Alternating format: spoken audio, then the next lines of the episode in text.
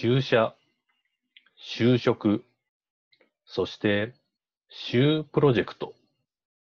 この違い、わかりますか？就職した会社にしっかりコミットメントして、将来はその会社の経営者を目指すというような従来の就業の形もまだまだ根強くあります。しかし、同時にそれとは違う形も生まれてきています。例えば現在、AI のトップティアにいるような人たちは、一つの会社にいようとは思っていません。世界中からオファーが来るのですから、会社よりもより面白いプロジェクトややりがいのある仕事を選んで、そこで成果を出すことに全力を注ぐということを繰り返していきます。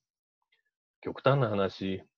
入社式やその会社の方針はどうでもよいのです。これからの時代の働き方には、就社と就職、そして就プロジェクトの3つがあると思っています。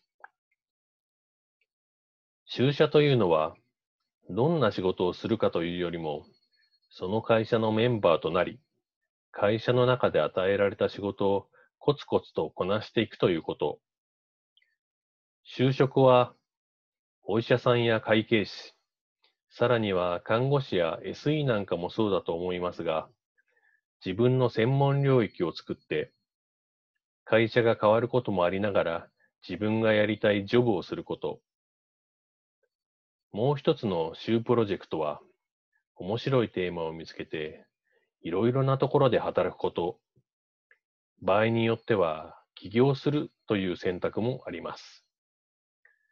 このようにどんどん働き方が多様化しています。木村直則